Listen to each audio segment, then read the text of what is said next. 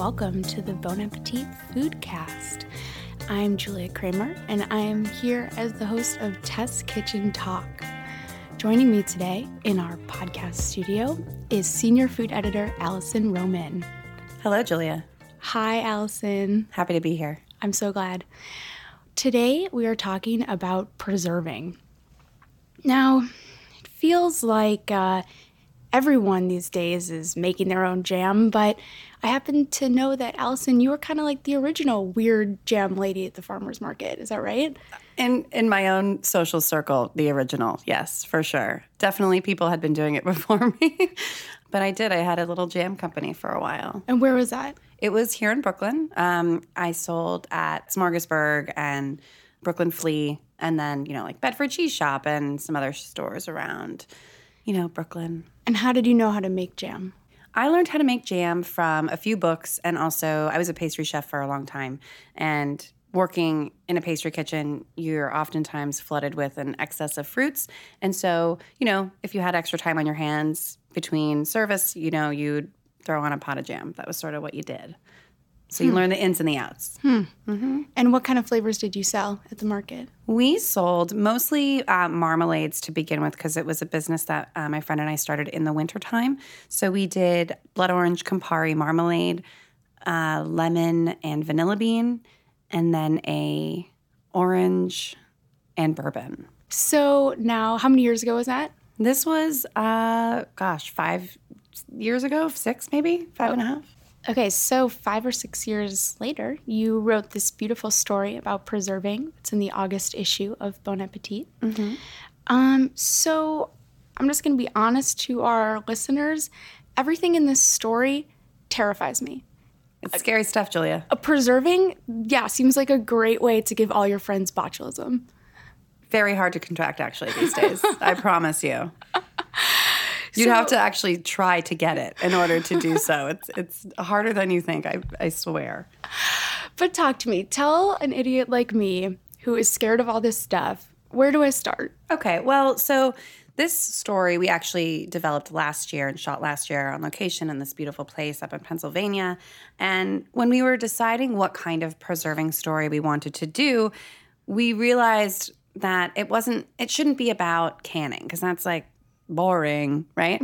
So I wanted to create a preserving story for people that, you know, like you, that are maybe a little nervous, that sort of have um, a bounty, if you will, of produce or herbs, things like that, and just don't know what to do with them all. Aside from freezing them or throwing them into a pesto, what else can I do? How can I make this last a little longer?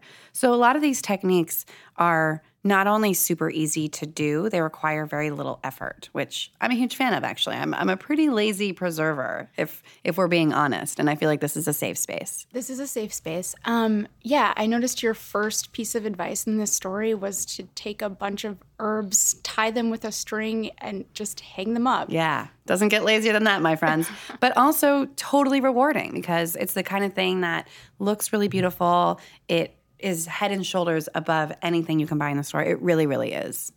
So how long does it take for those herbs to dry once you've hung them up? Um, it kind of varies because each herb has a different uh, water content, but I'd say on average three to five days. Okay, and then once they're dry, wh- what do you do with them besides, you know, make a bouquet or something? No, we're not making bouquets here. This is a preserving story, not a, not a wedding story, Julia. I don't want to eat these like dry, weird herbs that have just been like hanging in my kitchen all week. Well, we're not just like drying these bouquets and then eating them. That's not how this is going down. We're going to strip them from the stalk. We're going to uh, put them in beautiful jars and keep them on our pristine shelves in our kitchen. Or we're going to turn them into stuff like herb salt or you know, lemon verbena sugar. So herb salt is one of my favorite things to do with dried herbs because salt acts as a preservative as well. So it'll retain a lot of the essential oils a lot better than if you were to just store the herbs in a jar. Mm-hmm. Um, and then you can use that salt on things like when you're grilling lamb or even steak, vegetables, throw it on when you're roasting things. It's awesome on potatoes. Sort of any time you'd want herbs plus salt, which is quite often, um, you kind of have it all ready to go for you. And how long can you keep that herb salt around? I've had herb salt that I've kept around, you know, I'd say six months is really pushing it. I don't ever make it where it lasts that long. I like to make it in smaller batches to keep mm-hmm. it fresher. Um, but you can keep it around for quite a while. Interesting. So another very simple idea that appealed to me from this story was plum wine. Mm. Essentially, if I read this recipe right, the instructions are you put plums and vodka in a jar and you just leave it there and see what happens. Is that yeah. is that right? It's like totally my kind of party. It's like a Japanese thing. I went to this woman's house, Hiroko Shimbo, and she greeted us at her house with plum wine. And I was like, oh my God, plum wine. I just liked the sound of it. I didn't know even what it was or what was in it, but I knew I wanted to make it. Um, and then I asked her, and she it basically is a clear spirit, high-proof spirit, and plums. And you don't have to pit them. You don't have to cut them. You just put them in a jar, layer it with sugar, cover it with booze, let it do its thing. And so what happens is the fruit kind of starts to ferment, and this is why it takes so long. And over time, it kind of breaks down. The sugar plus the natural sugars help it do its thing. And what you're left with is like this totally crazy-tasting, almost sherry-like, oxidized, awesome plum wine. And you you eat the plums at the end, or you no, take them out? You take them out. They're kind of like, you know, when you make stock and you got mm-hmm. those carrots and celery, you don't really want to eat them. All the good stuff is in the liquid. I see, I see. Well, that sounds delicious. Yeah. It's sort of like uh, artisanal moonshine. It's basically moonshine. I basically just opened up a bathtub gin situation in the test kitchen and started churning these out. And I still have some at my house from like three summers ago. I've got plum wine. I've got bachelor's jam. I've got – it's a very weird situation in my refrigerator right now. Um, but I'm working my way through all those things. Yeah, well, little did people know that if they're looking for recipes for moonshine, mm-hmm. Bon Appetit magazine. Yeah. Well, that's, I mean, yeah. And the first time I made this, it was because I went to the farmer's market and somebody was selling kind of old, not great looking plums, but they were so tiny and cute, I had to have them. And was thinking to myself, what can I do with them that's not jam? And they weren't so great for eating out of hand, but I was like, if there was a time for making plum wine, this is it. Okay, so we covered the one oh one, drying herbs, making plum wine. Mm-hmm. Where do we go from there? What's the next step to becoming Allison Roman? It's a long road, Julia, but I'd say making pickles is a good place to start. Pickling is not as hard or scary as you think. This kind of pickling that we're talking about right now is the crunchy, tangy, vinegary type of pickle. We're not talking fermentation just yet. So, you know, I feel like we've done the hard work for you. We've given you a really awesome, great, all-purpose brine. And that has distilled white vinegar, kosher salt, sugar, and then kind of up to you, a little bit of spice, a little bit of herb, whatever. But as long as you have the right ratio of the vinegar to salt to sugar to water, you're going to be all set. And this is like a great all-purpose brine for most vegetables. What is pickling in your refrigerator right now? You know, I like my pizza, like my pickles, very classic. I'm pretty boring. I really wasn't sure where you were going with that. I, well, I, I try and weave in a pizza reference at any given opportunity. But I fermented some. I found some really beautiful, perfectly sized pickling Kirby cucumbers at the market and busted out a, the old crock and went for like garlic dill. And they're nice. Delicious. Sounds great. So good. Yeah. So moving on. There's so much jam out there. Yeah. A million artisanal jams. Yeah. And yet you prefer to make your own. Well, yeah. I mean, also funny because I had a jam company, so I suggested to other people not make their own. But let me do that for you. I like to do it myself. I find that um, there are a few jam companies out there and people making jam where I will always buy because I know the kind of fruit they're getting. I like the way that they make jam. It's not too sweet. They're using interesting flavor combinations. Um, so making it yourself, you get to decide how sweet is it? Yeah. How acidic is it? Exactly. And I like my jam fairly acidic, kind of on the runnier side. You know, I want it to taste just like the fruit. I don't mm. want it to taste like sugar. What's the difference between jam and jelly?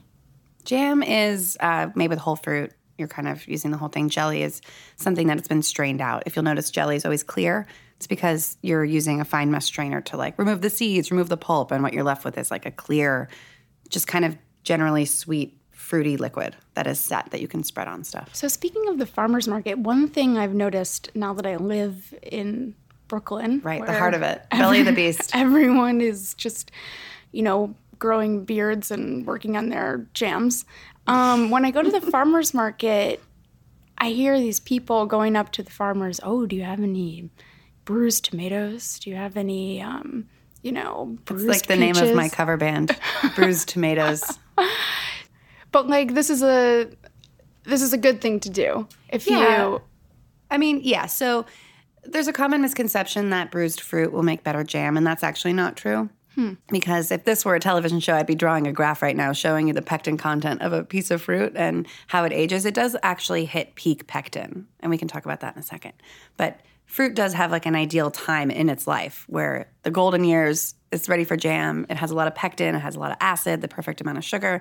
And as it ages um, and gets kind of overly ripe, you've got an imbalance of sugar to acid, the pectin kind of starts to break down. So you can definitely turn these into whatever you want, but they're not actually ideal. Things like tomatoes, though, I find perfectly fine. You know, if they're overly ripe, if they're bruised, if they've gotten a little squished, it's totally fine. So let's back up a minute. What is pectin? Pectin is a gelling agent, and that is what is uh, what allows your jams to set. And by set, I mean uh, not be a syrup. So, you know, you notice when you're smearing your jelly on your sandwich, it holds its shape. It's something spreadable, smearable, not like a juice, right? Mm-hmm. So pectin is naturally occurring in many fruits. Um, it's found in green apples. It's citrus is very present. Um, it's lower in things like berries and stone fruit, but it, it does exist. I personally don't like adding pectin. You can buy it in powdered form. Um, but I kind of like letting the natural, I like if my jam's a little loose because the fruit has less pectin, I'm okay with that. Yeah, let your jam be what it wants to be. Yeah, I'm not trying to put anyone in a box. Okay, you've got your consistency in mind that you're going for with your jam. Mm-hmm. How do you know when it's done? Well, it took me um, quite a while, uh, a lot of batches of jam to know what to look for. But basically, you kind of want to, when you're cooking your jam, you're going to notice that the bubbles are going to move a little bit slower. They're going to be a little bit larger. It's just going to look thicker. You're going to notice that there's not that separation of fruit and water.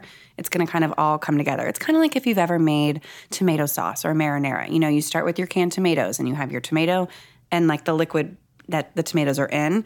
Once it becomes kind of all cooked together, you've got this awesome, nice, thick sauce. That's kind of what you're going for when you're doing jam.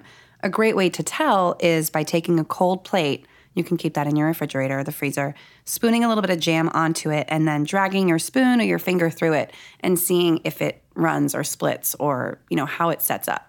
All right, well, that doesn't sound too complicated. No, and you know, if your jam is a little runnier or a little firmer, it's not the end of the world. Yeah, pour it on ice cream. You know what? Put it on ice cream. Put it on your pancakes. Eat it out of the jar. I don't care. It's going to be great.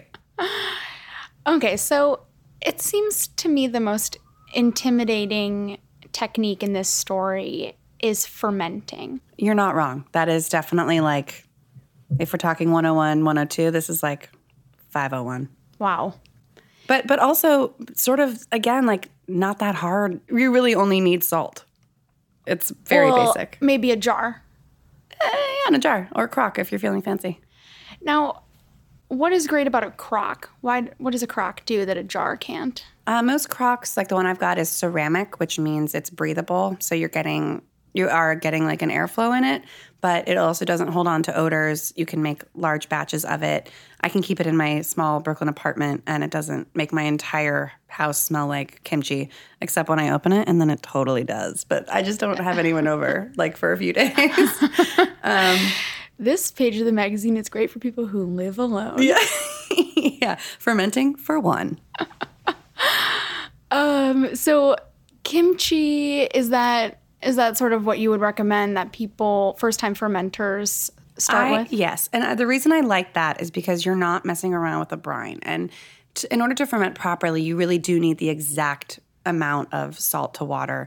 But kimchi, okay, so the reason I like this method is because cabbage has so much water in it naturally that you can sprinkle your salt onto the kimchi, massage it, massage the living daylights out of it, and mm. all of this water will come out of the cabbage, thus creating its own brine in which to submerge. You need to ferment in an anaerobic environment, which means something without oxygen, right?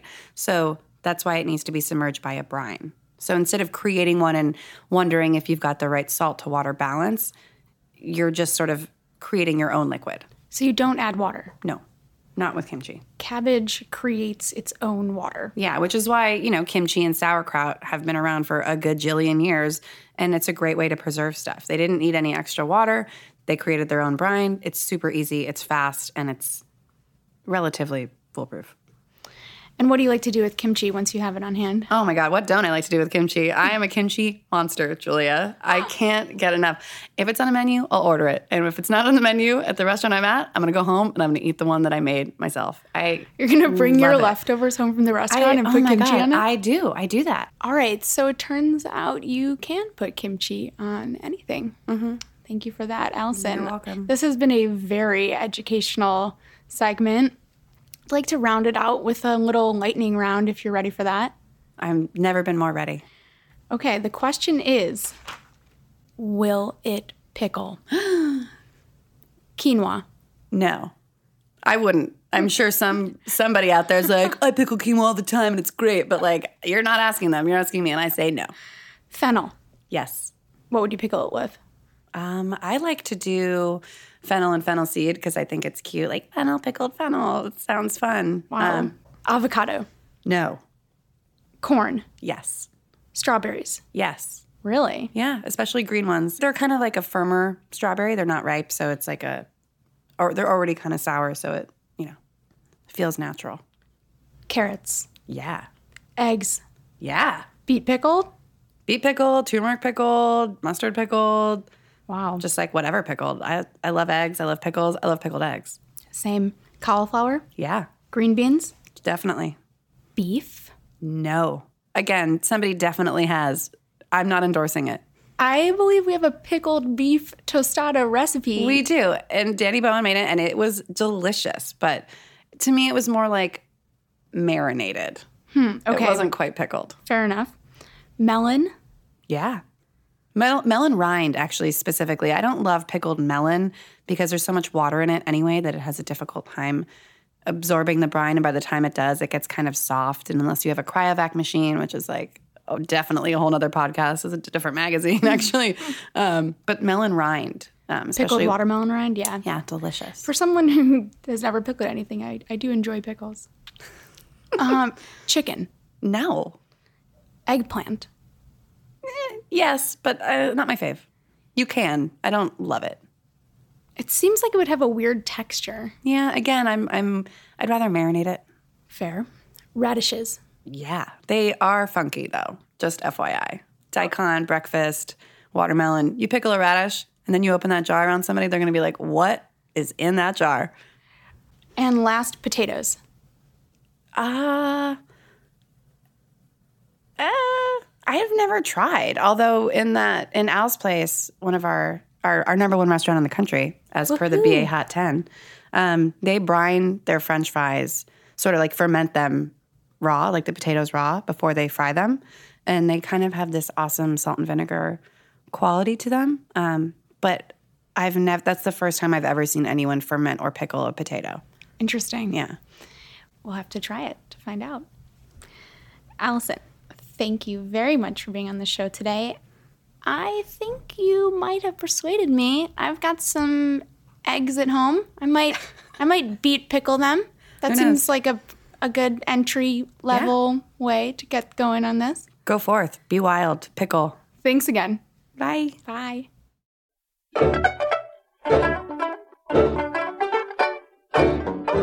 This podcast is brought to you by executive producer Belle Cushing and project manager Carrie Polis, with editing by Mitra Caboli. The theme music is by Valerie and the Greedys. Tune in every Wednesday for a new episode on iTunes, Stitcher, or wherever you get your podcasts. Thanks for listening.